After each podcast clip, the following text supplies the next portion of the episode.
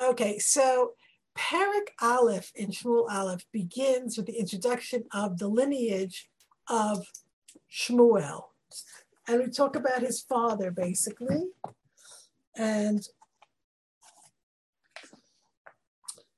ויהי איש אחד בין הרמתיים צופים מהרפאי ושמו אלקנה ben ירוחם ben אליהו ben תוכו ben צוף אפרתי. We start off by talking about Elkanah. And then we learn that this whole section, and that is actually the first eight chapters, is really the story of Shmuel's leadership. Now, it's very interesting that the beginning of chapter nine, we're up to chapter nine, the beginning of chapter nine is a similar kind of introduction to the family of Shaul. He Ishmi Ishmi Niki We get the whole yichus of uh, Kish, who is Shaul's father. So we see that this is the introduction to this new person. Now, there's a lot to talk about here, so we'll, we'll take it bit by bit. Um, first of all, we're reacting at this chapter to what happened previously, which was that the, the, the elders came to Shmuel and said, We want a king. We want a king. We're tired of the uncertainty. And it seems that very much what was bothering them was the uncertainty of the leadership. Like, who knows where it's coming from? They wanted some more stable kind of system of government. And it's possible that they had no intention of insulting Shmuel, but they did manage to insult Shmuel. They managed to insult God. And, and yet, Hashem says, do it for them. Now, the way the Tanakh works is we don't get all the information in one go. So the information that we have right here is that the people want a king, the people have asked for a king. But as this parak develops, particularly later on, Hashem says, This is the man who will save my people from the Philistines. And later on, chapter 11, right, we see that they need to be saved from the people of Ammon also. So the information that the Jewish people are um, threatened on both sides, in the West, from the Plishtim and on the east from Ammon, that information we get sort of in dribs and drabs. So the way the Tanakh builds, we just get, you know, the, the story itself, the story where we have the the prophet and you know his he's being told you're not you're not making it anymore. We need somebody else. And now in chapter 9 we're looking at a, a new beginning. And there seems to be a very great um, potential here, a very great possibility for something wonderful. So we're going to put on the, on the side all of our doubts and worries, and we're going to concentrate on who's going to be the first king. So we're going to screen share now. Um,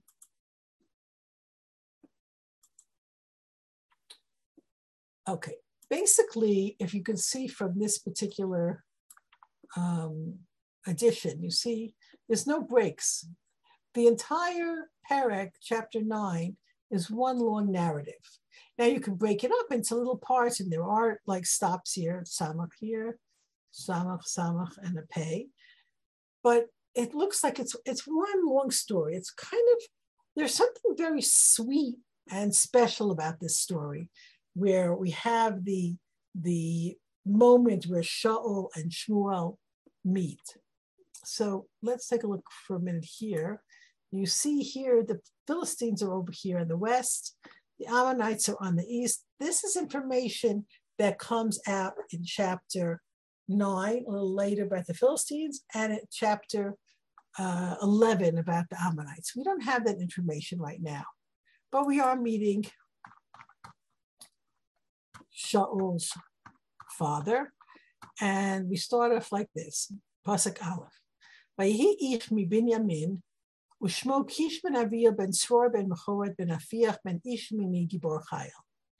There are echoes here. If you if you are paying attention, there are echoes to the Megillah of Esther, right? You know, And Mordechai is also called Ishimini, and his yichus is uh, related to Shaul. But you have here, if you look at the text, Binyamin, there is a uh, and a kriyan. Even in this edition, you have this ketiv that it's broken up into Ben Yamin. Now, originally, when Rachel gives the name to her son, she's dying in childbirth. She says, Ben Oni, the son of my um, my affliction, right, my loss. And you have here, uh, Yaakov changes it to Benjamin. And here it's also Benjamin emphasized. So we have to take ourselves back in history for a moment and try to remember when was the last time we saw Shevet Benjamin? And it wasn't a pretty thing that we saw that, right? At the end of Sefer Shoftim, chapter 19, is a horrific story of the concubine at Geba, Pilegish Begeba, who is attacked. Uh, it's a gang rape. She dies um, of the affliction.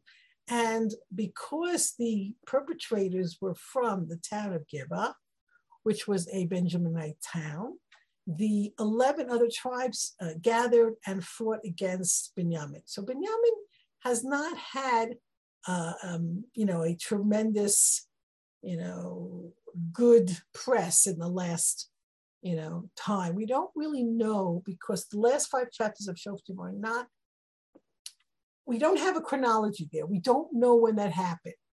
But it's at least 50 years. It's it's some time, you know, after that. Uh, Shimshon, Eli, 40 years of Eli. We, we it's been a while and things have changed. But it's very significant that it's Binyamin. And Kish is the son of Abiel. Now, take a look here at the Malbim.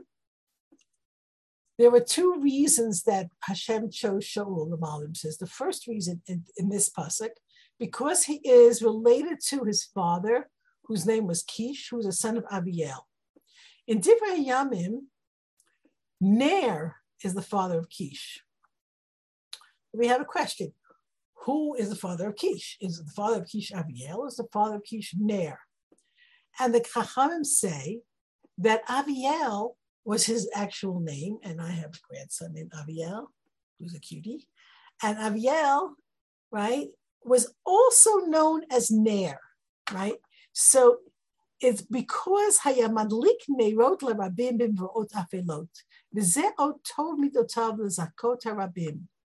So you have a person named Abiel who lit up dark ways to save people from stumbling, from falling. And he was Mizaka the Rabin, an expression meaning he did good for the for the community. And this was a great merit for Abiel. And as a nickname, they called him Ner. And it's interesting that Shaul's commander in chief, we find out later, uh, is Avner ben Ner. So that is his first cousin. So Ner and Kish are brothers. And it seems that Aviel called one son Kish and the other son he called Ner after the nickname that they gave him. And that makes Shaul and Avner first cousins. That's always one of these favorite questions in like Torah contests, like Avner who is the son? Is the father Av? Is Av the Ner, the father of the candle, who's really the son, right? So it's very cute. Anyway, he's also Ben Ben Ishimini Gibor Chayil. Now here we're talking about Kish. Ben Ishimini, we just said he's from Binyamin. So what does that mean? Mitsuda says it means he is an important person, right? Ishu Dia Yabashushan, we say about Mordechai, is Yemini. So we're adding here that he's an important person and is a Gibor Chayil.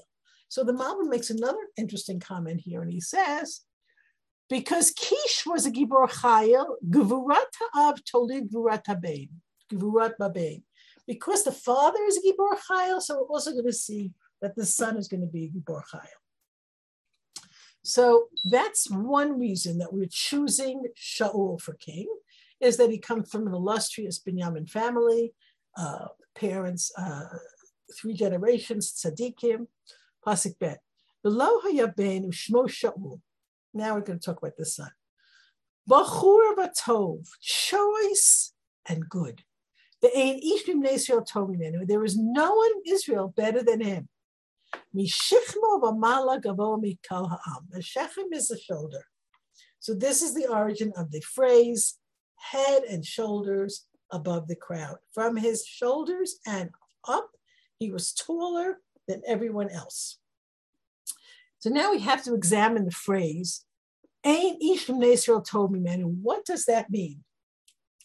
How do we explain that? So, generally speaking, if you say someone is good, you're not referring to their looks. You do have um, some of the Farshim say he was handsomer than everyone else. But most of the Farshim understand it to mean that he was a person of very fine midot. And in fact, he had the finest midot of anyone in the whole country, right? Ain ish me many. Ain ish Israel told me. This is a startling comment about Shaul. He was such a wonderful person. Now the Malbim says in Pasuk Aleph, he was chosen because of Abiel and Kish's father and grandfather. And here it says, Mitzad Shaul Atzmo, Shalem Midyosav Nafshiot, right? Um, God, he was the best in his midot, right? And also he mentions that he was also a very, very good looking guy, very tall, very handsome. And uh, it's kind of, you know, it helps to look the part. If you actually, you know, follow, you know, today's politics, you have to know, like, you know, I remember that back in the days when, you know, we had a certain president in America that was running and he was definitely not a good looking person and, and they, they laughed at him. He laughed at him if he's not good looking. And then when he goes to get like his makeup done, they laugh at him for getting his makeup done. But there is something about uh, Shaul that's very striking. His, he's got a presence, he's got the height, and um, it's, it's very interesting. Now, we could spend a lot of time talking about the Binyamin thing. I don't want to spend a lot of time on it because we don't have a lot of time but I do want to mention it, okay? So, really, in Bereshis, right, it says here, this is the bracha that Yaakov gives to Yehuda. Lo yasur shevet mechokek mi bein raglav ad ki. This is a very, very famous pasuk. And the understanding of many of the Farshim is that this means the, the Shevet, in other words, the scepter, the rulership will never leave Yehuda. He will always have lawgivers until the day that Shiloh comes, until Mashiach comes. So now we have a problem. If the king is supposed to be from Yehuda, if he's supposed to be the leader perpetually, so then why are we starting off with Binyamin? That doesn't seem to follow. So now take a look here, the Ramban. I, you know, I found a, an English translation of Ramban because it's really intense. Ramban says, um, the scepter will not depart from Yehuda to one of his brothers. The monarchy of Israel will always be from him. One of his brothers shall not reign over Israel until Mashiach comes. What about Shaul? Because, and this is a this is a very, very famous Ramban, because if you're following here, the request for a king at that time was repellent before God. He did not wish to set upon them a king from the tribe which would hold the permanent monarchy, and he gave them a temporary monarchy. This is hinted in Hosea, right here in Hosea. It says, I will give you a king in my anger, and I will take him away in my rage. Now, if we're going back to the Ramban here, we're saying that the that the giving of Shaul as a king is just a, a stopgap measure. The real king is supposed to come from Yehuda. This is a very famous comment of the Ramban. And when Shmuel says in chapter 13, he tells Shaul, you messed up, and if you hadn't messed up, you would have a dynasty forever. So then the then the Ramban says, well, he might have been a, ruler over Bnei Yosef, or he might have been a second second tier ruler. He's got all kinds of ideas. And he also mentions, by the way, that he thinks this was the reason that other tribes never succeeded as kings because it was supposed to be Yehuda.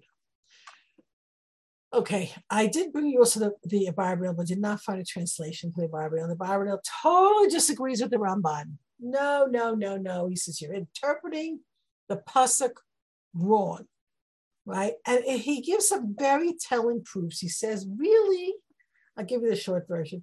Really, what uh, the Abarbanel is saying is that when it says the scepter shall not leave Yehuda, it doesn't refer to monarchy. The monarch, and, and we don't really care if the monarch is from Yehuda. The monarch is supposed to be the best person at the time.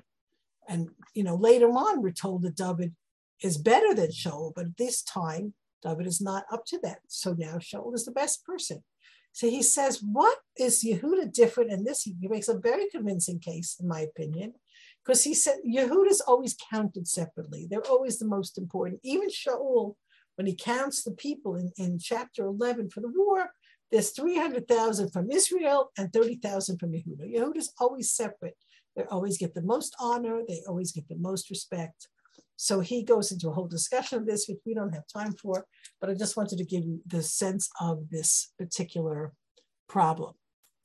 In, in any event, it is sort of, um, it is kind of an accepted idea in the Chazal that the monarchy of Shaul was not expected to last the way the monarchy of David did. But Shaul you know, he's a good guy. He starts off with a lot, a lot of, uh, you know, points in his favor. Okay, so now we go to the story. Okay, um, if you if you just follow the Abarbanel, you just say that really, according to them, the Abarbanel Malbim as well, merit is what counts. You saw what the Malbim said. Aviel was a tzaddik, Kish is a tzaddik, Shaul has better midot than anyone else, and he's good looking to boot. So he's got all the check off all the boxes. So it seems that Hashem is interested in the merit here. And now we have this kind of fantastical sort of story where we have, you know, two people who need to get together. That is Shaul and Shmuel, and a Kadosh Baruch Hu orchestrates this whole situation so that they meet at precisely a certain moment. And so our one of our important conclusions is that, you know, we we sometimes don't see it in front of our faces, but the hashgacha is working. There's hashgacha pratis, and everyone um, can see it sometimes. Like so, it's it's startling when you can see it. Pasuk Gimel.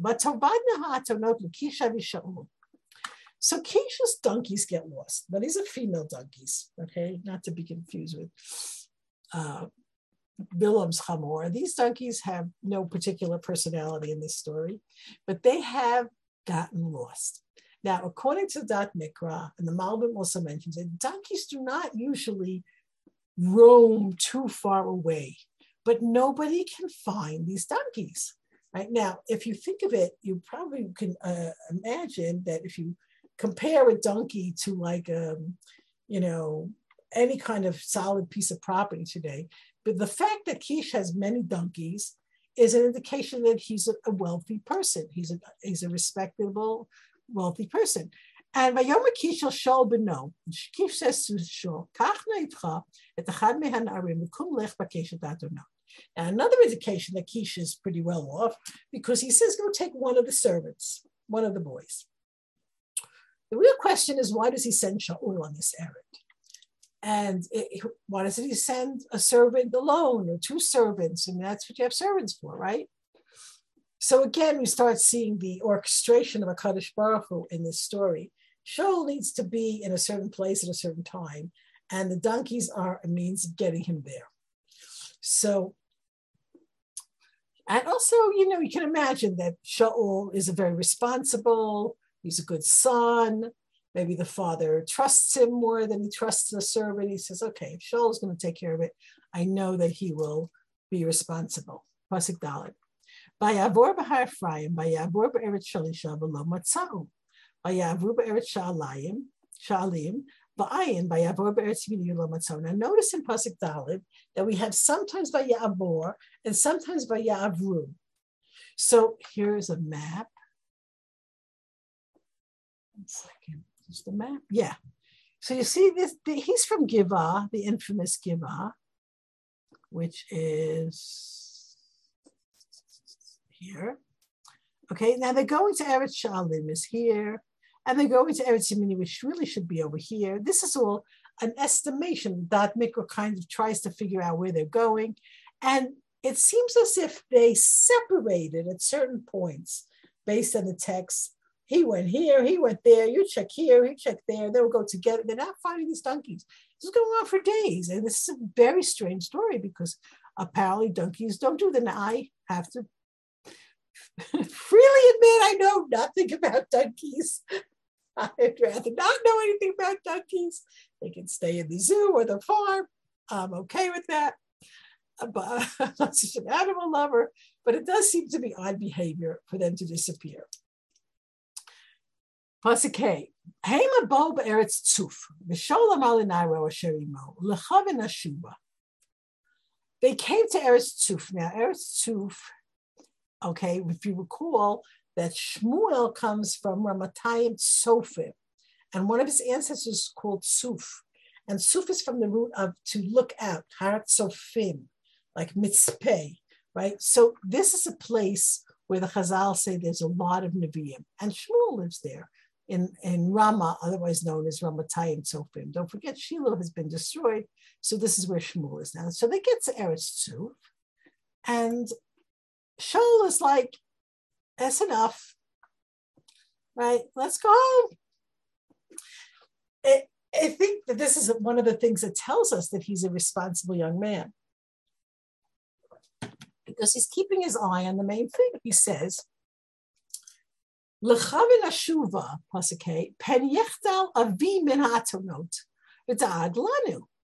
Let's go back because my father will stop worrying about the donkeys and worry about us. Now, there's a lot to this particular comment, which is really, um, really something very deep to think about. He says, My father will stop worrying about the donkeys, he's going to worry about us. And we know, right? We know who's his father really going to be worrying about? Pachas. He's not going to be worrying about the servant, he's going to be worried about the son. And we find out in chapter 10 that that's exactly what his father is saying. My me, where's my son? But Shaul, why does Shaul say he's going to worry about us? And this is, you know, one of the things that we have to learn to do when we're learning Tanakh is to extract information from these short words that we're given, right? If Shaul says, My father will worry about us, it tells us that Shaul is a very considerate and thoughtful human being. He's humble, right? He's a very humble person. He talks to the, the servant, you know, um, what do they call it in Israel, Begova Enayin, right? He's going to worry about us. And we all know that that's, it's really uh, not true. But he says here, um,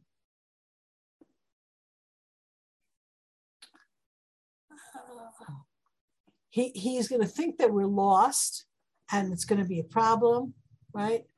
And he's going to worry about us. So we see this. And I think that we should definitely extract a lesson from this in how to treat other people. Uh, respect, kavod briot, other people deserve their their or their honor, and uh, treat people who are, um, you know, people who work for us with respect. This is extremely important. Now, Pasuk Vav. Lo. Now, this is this boy is very interesting. He goes, Hinina Isha Lakimba Yerazot. Wait a second, we're right here where the man of God is. Ba'ish Nachbad. He's a very well respected person. Kol Daber Bo Yavo. Everything he says comes true. Nelacha sham ulaya gidlanu etzarkenu shalachna Let's go to the man of God and maybe he will tell us our way that we should go in it. So again, we have um, an interesting interplay between Shaul and this boy, the youth, the servant. He says, Let's go home. It's already enough. And he says, You know what? There's a man of God here. Let's go ask him. Everything he says comes true. Now, back in chapter um, three, we're told that Shmuel is Ne'eman, he is faithful. And it says there, everything he says comes true, right? Oh, you told me, Rav Artza, doesn't fall to the ground. And I actually don't know of anyone else in the Tanakh that has that description. Everything he says comes true. And you have to bear in mind, and the, the first you talk about it, the, um, the Radak in particular says there are types of, you know, um, magicians and, and sorcerers that people would go to for different questions. And you know you got you know got what you paid for. Sometimes they gave you a good answer sometimes they didn't. But here he says now this is this one is reliable. So we have to ask ourselves a number of questions here which we'll get to the next few. Psukim is like why would they think the appropriate address for asking about their lost donkeys is Shaul and Nabi? Now, would you go to the Gadol Hador and say, I lost my keys. Can you tell me where they are? It's just not the thing. Why would you do that? Very weird. But it seems not to have been an out of place request. So then we, we have to wonder what was actually the role of Shmuel at this time. Pasuk Zayin, Mayom Shaul Naro, and Shaul is answering him, Okay, again, right? A lot of employers would say, We're going to do what I say. I really am not interested in what you say. But he takes it very seriously. So, okay, let's go. But, well, Manavi Laish, notice that beautiful play on words. Manavi, right? The Navi. What do we bring for the Navi? Ki mazal mazal is Aramaic. It means used up, gone, right? To go away. There's no more bread in our vessels. We're out of everything. We we don't have a gift to get. We have to come with something in our hands. And what do we have? We have to bring him something. Man navi, which is so interesting. Now we have to ask ourselves, based on what we know about Shmuel, is this a logical thing? Does that make sense that they're going to ask that they're going to need to pay Shmuel for his services? And here we have a very uh, great question because back in chapter three it says, all of Israel knew from Dan to Beersheba, from the highest, the most northern place to the most southern place, everybody knew that Shmuel was faithful, right? If everyone knows about Shmuel, how come these guys don't know that you don't need to pay Shmuel? So it's it's an interesting sort of um, question, something to think about.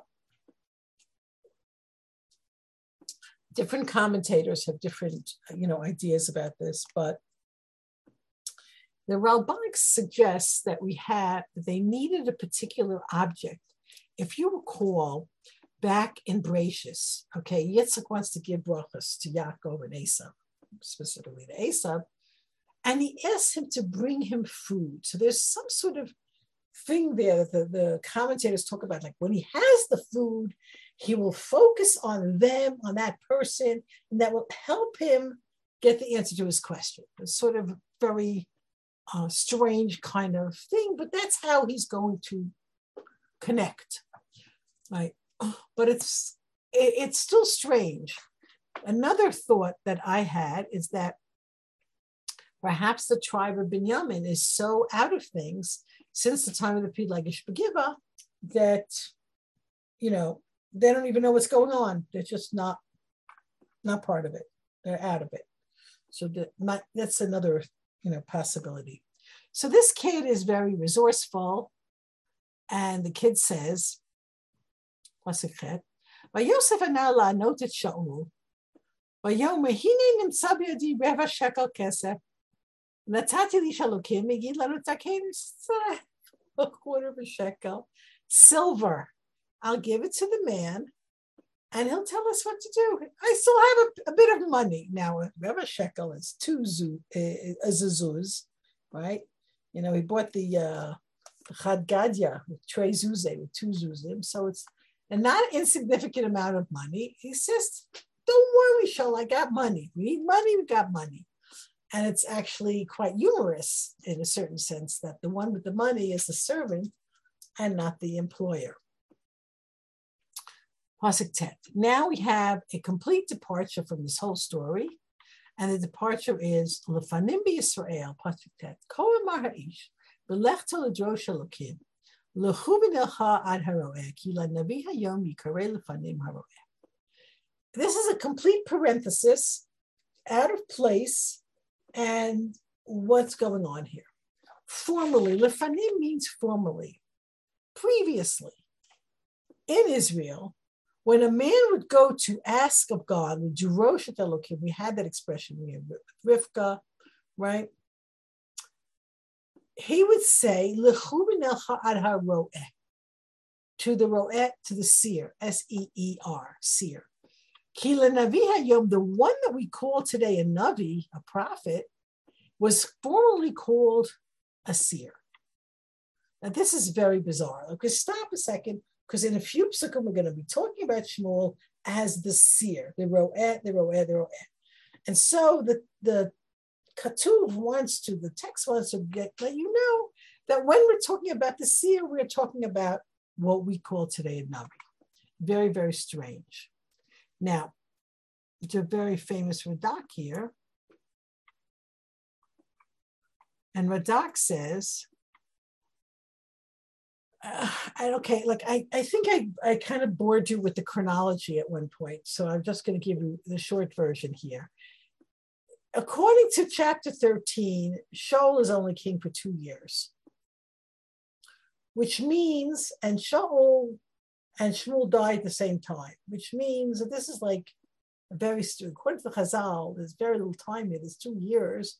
And so if we're talking about a two-year time, and at the end of these two years, Shmuel is going to die.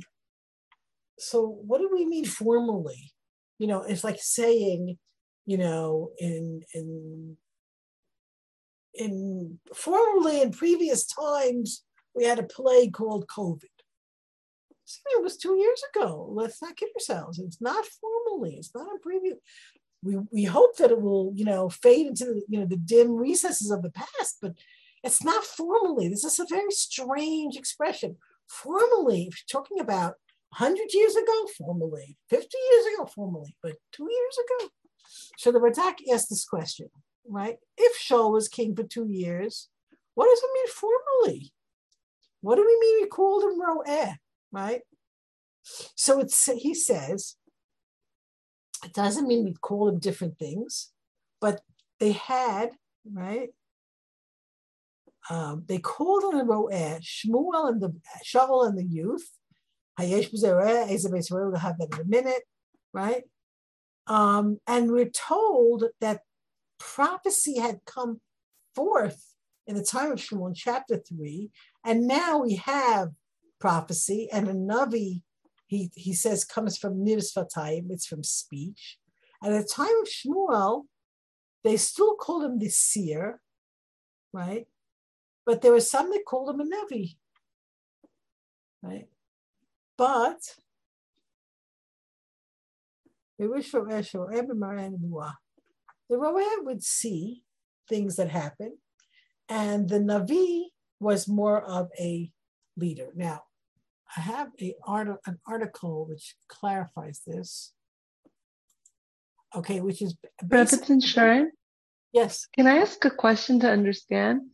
It, sure. Could it be possible that because Shmuel Navi made himself a man of the people, kind of that, like, from what I understood with prophecy, it's like Hashem is sending a message. But maybe he also had the ability to see things without just Hashem purposely sending him a message. So people would go to him for assistance for things that they could not see, but it wasn't like Hashem is sending him a specific message to tell to the people. Do you get what I'm saying? Exactly right. It's a different function. It's a different function.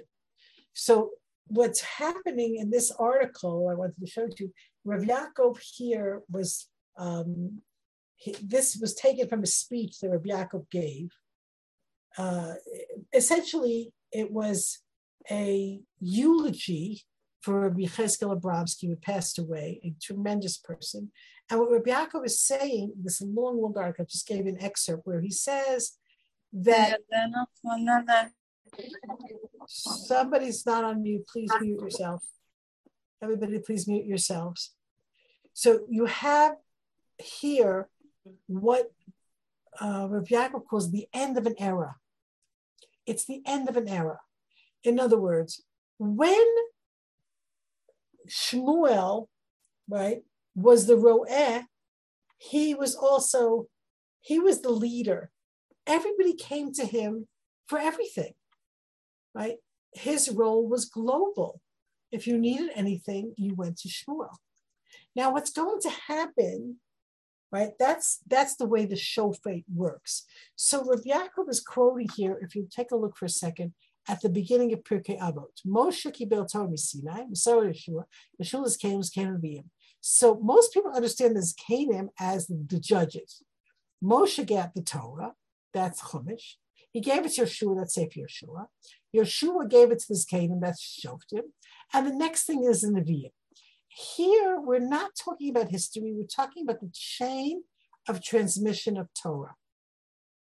So here he says, the change of the descriptive term ro'eh to nabi was more than a case of shift in common usage. It signified a change in the status of the prophet. From his role as a ro'eh, a private individual who was a godly man, which is exactly what you're saying, Neely, he was everyone's connection to God, to a Navi who is now the spiritual leader, a link in the chain of Masorah. And he quotes the Mishnah in Avos, and he talks about this, but essentially, let me go back here. Essentially, what he's saying, and I think you can see in the text, is that we're now, it might be only a few years, but it's a change in era. The time of the judges is officially over. And Shmuel had that much more personal kind of role where people felt comfortable to ask him for their missing donkeys, right? That was the ro'eh. But now we're going to have a king, and the king is going to be the military leader, and the Navi who works with the king is going to be the spiritual leader. He's going to be more of a teacher in a different kind of role. It's not to say that you can't approach him, but there's a certain difference in his role. And that's how he understands this. I hope that's clear. Is that clear? So the ro'eh is that it, that person that people go to to see, to help them. And the Navi is already uh, a different role, a spiritual leader. That seems to be what's going on in Tet. Okay, we're running out of time, so I'm going to have to move along. If you have more questions, we could go over it in the chat, um, in the uh, the WhatsApp chat. Okay, I hope that's clear. Now, that indicates a complete turning point in Jewish history that we've just reached. Okay. Okay, good idea. Let's go. They went to the city where there was the man of God, Rama. Hema yotzot mayim. They're going up and as they're going up, they find girls that are coming down to draw to draw water. The cities that are built on a hill, anything with a ramah is built on a hill. You have to go out of it to go get water. By Yom Hayesh Bazero, and they meet the girls and they say, "Is the seer here?" Bata'anena otam batomarna, and the girls answer Pasuk Ben, Yesh. He is. He behold, he's before you. Maherata, hurry now. Ki hayom he came to the city today. Ki zeba hayom. There's going to be a uh, sacrifice and a celebration for the for the city on the high place. Pasuk Yud Gimel, Kivochem Ha'ir, Tzinoto. When you get to the city, you're going to find him. You can see him before he goes up to the high place to lecho to eat. Because people are not going to eat until he comes. Because he's going to bless the sacrifice. After that, the people who are invited will eat. And now go up because now you're going to find him. Now, if you pay attention to this rant, it's actually quite a lot, right?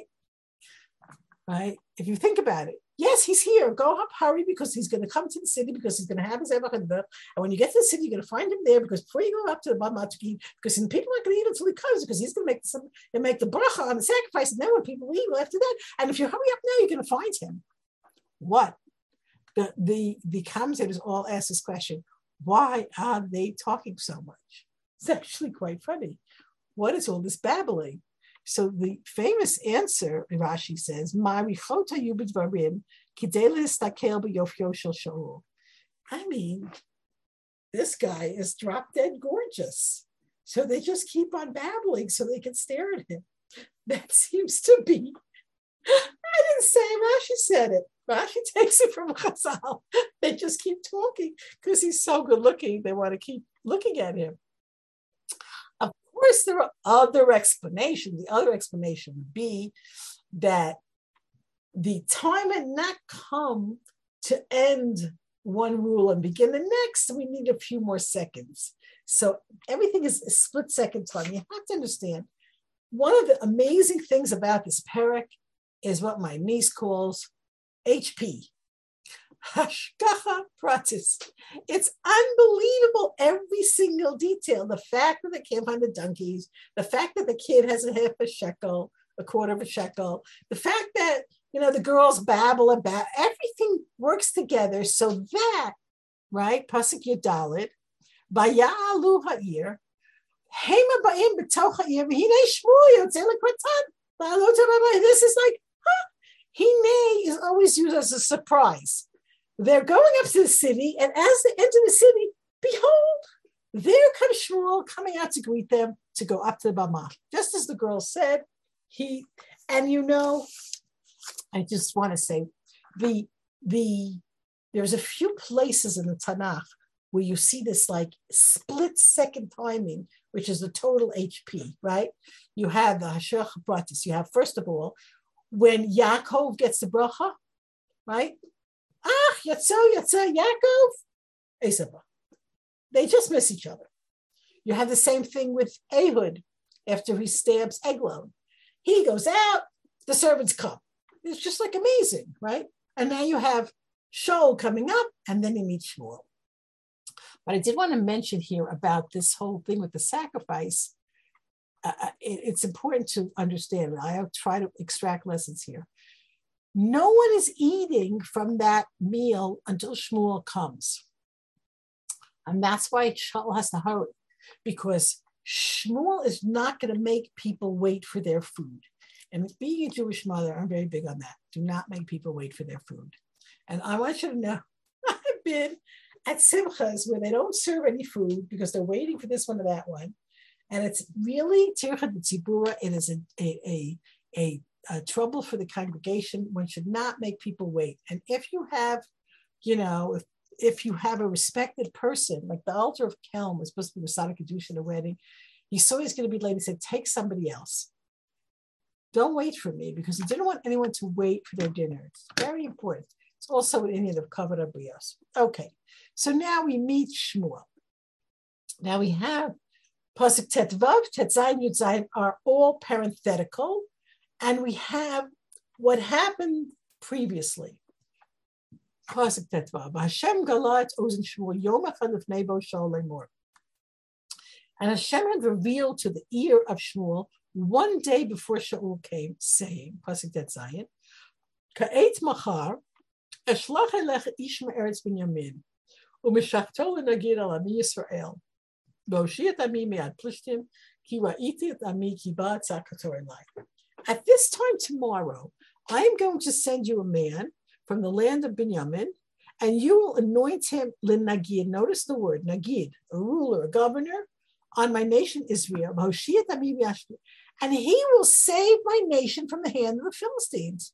Because I saw my nation, because they're crying out to me. Now, I mentioned at the beginning of this class that you have information that you get later on. God is getting complaints and cries from Jewish people from the oppression of the Philistines. We didn't hear about that. In you know, in chapter eight, it was all about you know we we need a king. Everyone's got a king, and we want a king. And he says, Hashem says, this man is going to save my people. So we're getting a little bit of a different perspective on what a Baruch Hu wants from this king. But we never really call him a king yet. Okay, Pasuk Yitzayin, Shmuel Ra'at Shol, Vashem Anahu, Hinei Ish, Asher Amarti Alecha Zeh Atzor Bami. And Shmuel sees Shaul. And Hashem, now Anna is not always answered. He, he spoke up to him. He says to him, that's the guy. Ze Yatzor Ba'ami. This one, Atzor, that's that famous thing you see on all the buses. Stop he will stop my people. He will restrain them. What does that mean exactly? It means he will stop them from going to war if not necessary. He will stop them from killing each other. He's a, he has a lot on his plate. This this king. This is what he has to do. A lot of different. But notice the language now. Radak says that the whole thing happened because Shmuel got old. So that's why people were crying out to God because they were Shmuel got old, so people got lax. They sinned. They were, you know, because they sinned, they were punished with the Philistines, and that's why they're calling out. There is no indication of this in the text, however. That's like a theory of the Radaks. So anyway, one of the things you have to pay attention to also in the Tanakh is that we, as the reader, are sort of omniscient. Like we know what Shaul's been up to, and now we're told what Shmuel's been up to right? Shaul and Shmuel don't know this about each other. Or maybe Shmuel knows a lot more than Shaul knows. But you have this sort of, you know, meeting of these two, and we we know what's coming. We know what's going to happen here. But Shmuel sees him, and Shaul comes to him, Pasuk Vayiga Shaul et Shmuel b'toch ha'sha'ar. He sees him at the gate. Now it seems odd. Like, is Shmuel alone? Is that possible? But Yomer Hagitan Ali, please tell me, where is the house of the seer? And this is why in Pasuk Tet we had to find out what's seer, because we don't have this expression before, we haven't used it before. But this is what Shaul knows. This is what he's looking for. He's looking for the seer to help him with his issues. Where is the house of the seer? And Pasuk Yutet, Vayan Shmuel et Shaul Vayomer I am the seer. Okay, before we go any further, we have to stop on that. Like Radak doesn't like that, but he makes a comment. Okay, Radak says here. I don't think that was immodest, right?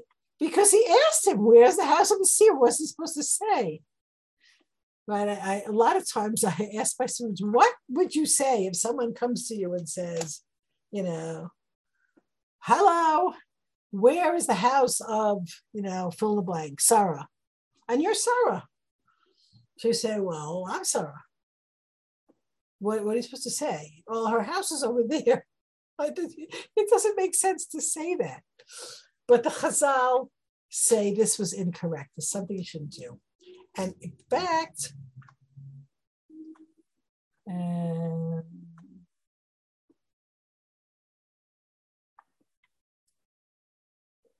okay, stop word here must be in the Chazal amru ki nichshal bazeh. The Chazal say he stumbled here. He made a mistake right? He should have said something else. You're the seer. I'm going to tell you, you don't see anything. And where did he tell him? When he goes to, to look for David, he can't find him among Yishai's sons, he can't figure out which one is going to be the next king. But that's a little bit ahead of the game. Now, by the way, I did struggle with this, like what could he have said? And I found the answer with Yosef. Because Paro says to Yosef, Hey, I've heard that you know how to interpret dreams. And Yosef says, Biladai, it isn't me. Hashem ya'aneh et shlom paro. Hashem will answer Paro's questions. And that's exactly where Shaul, you know, it's very hard to criticize Shmuel. I mean, I think Shmuel is one of the greatest figures in Jewish history, but the thing that he should perhaps have said was, right, God is the one who sees. And then Shaul would have understood. But he says to him, I'm the seer. And then he proceeds to do all kinds of seeing, of seeing. He says, Come up with me to the high place and eat with me today. And I'll tell you anything you want to know. And by the way, those donkeys that are missing for three days, don't worry about them. So they're found already. And all of the chemda, chemda is desirable, all the desirable things of Israel belong to you now and the house of your father. Okay, this is code for you're going to be the king, right? Because all of the precious things in the country are going to belong to you. So here's your your Shaul, right? And he's coming looking for his donkeys. And he meets this man who probably looks very important, but still, he says, well, Where is the seer? And he says to him, Oh, oh you're going to come eat with me. I'm the seer. We're going to eat with me, and I'll tell you everything you want to know. And don't worry about the donkeys. But I didn't say anything about the donkeys. So it's like, whoa, here a little bit. Ooh, what? I didn't ask you about the donkeys. Don't worry about the donkeys. They're found. So now all of a sudden, Shaul's is his. Can you imagine how is feeling right now? I'm just asking for the donkeys, and he says I'm going to go eat with him, and I'm going to be the king. And what is he? What are you talking about? Chafalef. Vayan Shaul Vayomer. Hello, Benjamin Anochi. I'm from Benjamin. Benjamin's on the Alps. We're we're Miktane Shit Israel. Even if they weren't the youngest of Yaakov's sons, they would still be the smallest. There were only 600 men left at the end of Shoftim. And my family is the youngest of all the, the families of Binyamin. What are you talking about? And again, what do we learn about Shaul? He's very humble. His humility, according to Chazal, that's what gave him the kingship. He's very modest. Okay, what are you talking about? And now Shmuel doesn't answer him. He shows him. Pasuk.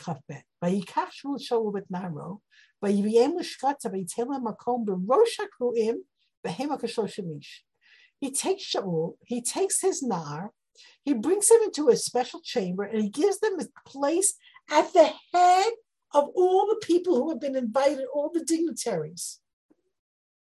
I, I don't. I, he doesn't say, "Yes, you're going to be the king, you deserve to be the king." He doesn't. He doesn't even respond. He says, "This is your place at the head of the table, and there's only thirty people there. So, you know, if you, it's a committee, it's a, it's a, it's a distinguished guests." And he's like, "At the head." Now, tabach is the cook. Mitbach is a kitchen. It comes from the word tabach, which is to slaughter, because mostly that's what the cooks used to do. Give me, please, the portion that I told you to hold by you. I have set aside a special portion. It's very not clear what he'aleha but the shok is like some kind of um, uh, the the thigh, the leg, and all of the meat that's on it. And he by yasim of neshon, he puts it in front of him. He had nishar. Nishar is not the leftovers, but what had been reserved. Where's reserved? Nerechu. Come put it here and eat. Now it seems that the speech here is given by Shmuel, not by the cook. He puts it before Shaul. He says, "Eat." Right? Everything is saved for you. when I made my portions for all the people that I that I called. By Yochashol and Shmuel Bayomahu. And Shaul's eating with Shmuel. And all of a sudden, he's being elevated to this great position of honor. They come down from the high place, and Shaul speaks to him at the top of his house. So Agag in those days was flat, so there was a place for them to talk. Chavav. Vayashkimu, they got up early. These two men were not sleeping. Shmuel is very excited. Shmuel becomes very, very attached to Shaul. It's his surrogate son. And Shaul is, is completely overcome and overwhelmed by this, you know, um, uh, incredible turn of events. And they get up early, which probably didn't sleep much. When and the dawn rises, they crush more Shol Hagaga, they come back to the roof. They more Kuma get up. I'm going to talk. To, I'm going to send you. By Yaakov Shul Yitzchak Shneim, who was Shmuel so they're going outside. Of Zion. Hema Yordim Biktsei Ha'ir. They're coming to the edge of the city. He's going to walk him out. Ushmuel Amar Shol and Nar V'Ya'avor. Lefanenu. Vaya. They're coming down. Okay, don't forget, Ramah's a high place, coming down toward the edge of the city. And Shmuel says to Shaul, Tell your young man to go ahead. Now, if you notice the Via Amor, and he will go ahead, this is future. Vaya Avor, that's your conversive vav, that's your vav hamapeh. The future becomes past, and he went ahead. This is a very savvy kid, by the way, because he, it's interesting. There's also a little bit of, of nimusim here, right? Shmuel doesn't tell the youth, go ahead. That's not his servant to tell. He tells Shaul, tell him to go ahead. This is private. This is between me and you. He doesn't have to hear. And the kid hearing that, he goes ahead, doesn't need to be told because he's quite a smart kid, right? But now stand here and I will tell you the word of God. So the the parak ends in this very interesting spot where we all know what's going to happen. Now he's going to be anointed king, right? But we're leading up to that, and and Shmuel and Shaul are in this like this is like a high point. This whole beautiful magical story of the lost donkeys and coming to the man of God and coming and meeting, and it's all culminating in the anointing of the first king, which is going to happen in, in the next chapter, in chapter 10. I will make a comment that I heard, which is actually very interesting. A lot of, um, there's a lot of discussion about what we find about Shaul here. Uh, is he actually showing um, leadership qualities here? so you have the detractors, and the detractors say, well, you know, his his servant is running the show. Let's go to Shmuel. I got money. Let's go here. Like it sounds like you know, and he's like, okay. It sounds like the servant is running the show. So the detractors say he's not really showing any leadership here, and you have a the the proponents saying, well, you know, Shaul is so incredibly humble. His midot is so beautiful. He's so thoughtful to the people around him, to the, the youth, to whoever he's talking to. And this is also true. He has beautiful midot. And this is also something very, very important. Uh, one thing I heard, which is actually, I think, uh, worth sharing with you, and I'll, I'll end with this thought. If you look in Sefer Devarim, and I think we, we did look at it last time, the the things that we learn about a king that in chapter eight we learned what a king is allowed to do. He's allowed to you know take your your your sons and your daughters and put them to work. But the things that we're told in the chumash that a king is not allowed to he's not allowed to have too much money. He's not allowed to have too many wives. He's not allowed to have too many horses and this is uh, Rav Bazak makes such an interesting comment and he's not allowed to become haughty. He says, This Perek shows you that he is exactly fit for king because he's not to have too many horses because he's a man who deals with donkeys. And he's not going to have any money. He doesn't have any money. He has to borrow from his servant. And he's not going to have too many wins because these girls are talking and talking and talking and going on and on at him. And he's just not, you know, it just like rolls off of him. He doesn't react to that. He's not a person who like runs after women. And then the fact that he's not supposed to vilti woman below, he's not supposed to become haughty. Well, you definitely got your man here. He's super, super humble. He's super modest. Who me? To Shmuel. I should be the king. Who am I?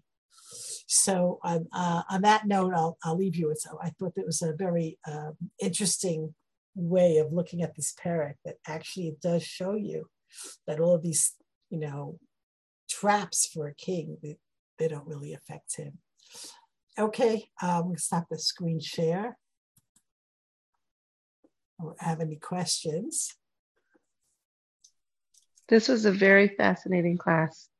Rebbetzin Shurin, thank you so much. Really fascinating. Who's that, Neely? Yeah, it's me. Yeah, I kind of love this perek. It's a beautiful perek. It's so, you know, it, it's so much hashgacha. It's like the split second timing, you know, and we're taking this guy and like finding the great things about him and bringing, elevating him. Yeah, Baruch Hashem. It's nice. I'm glad you enjoyed it.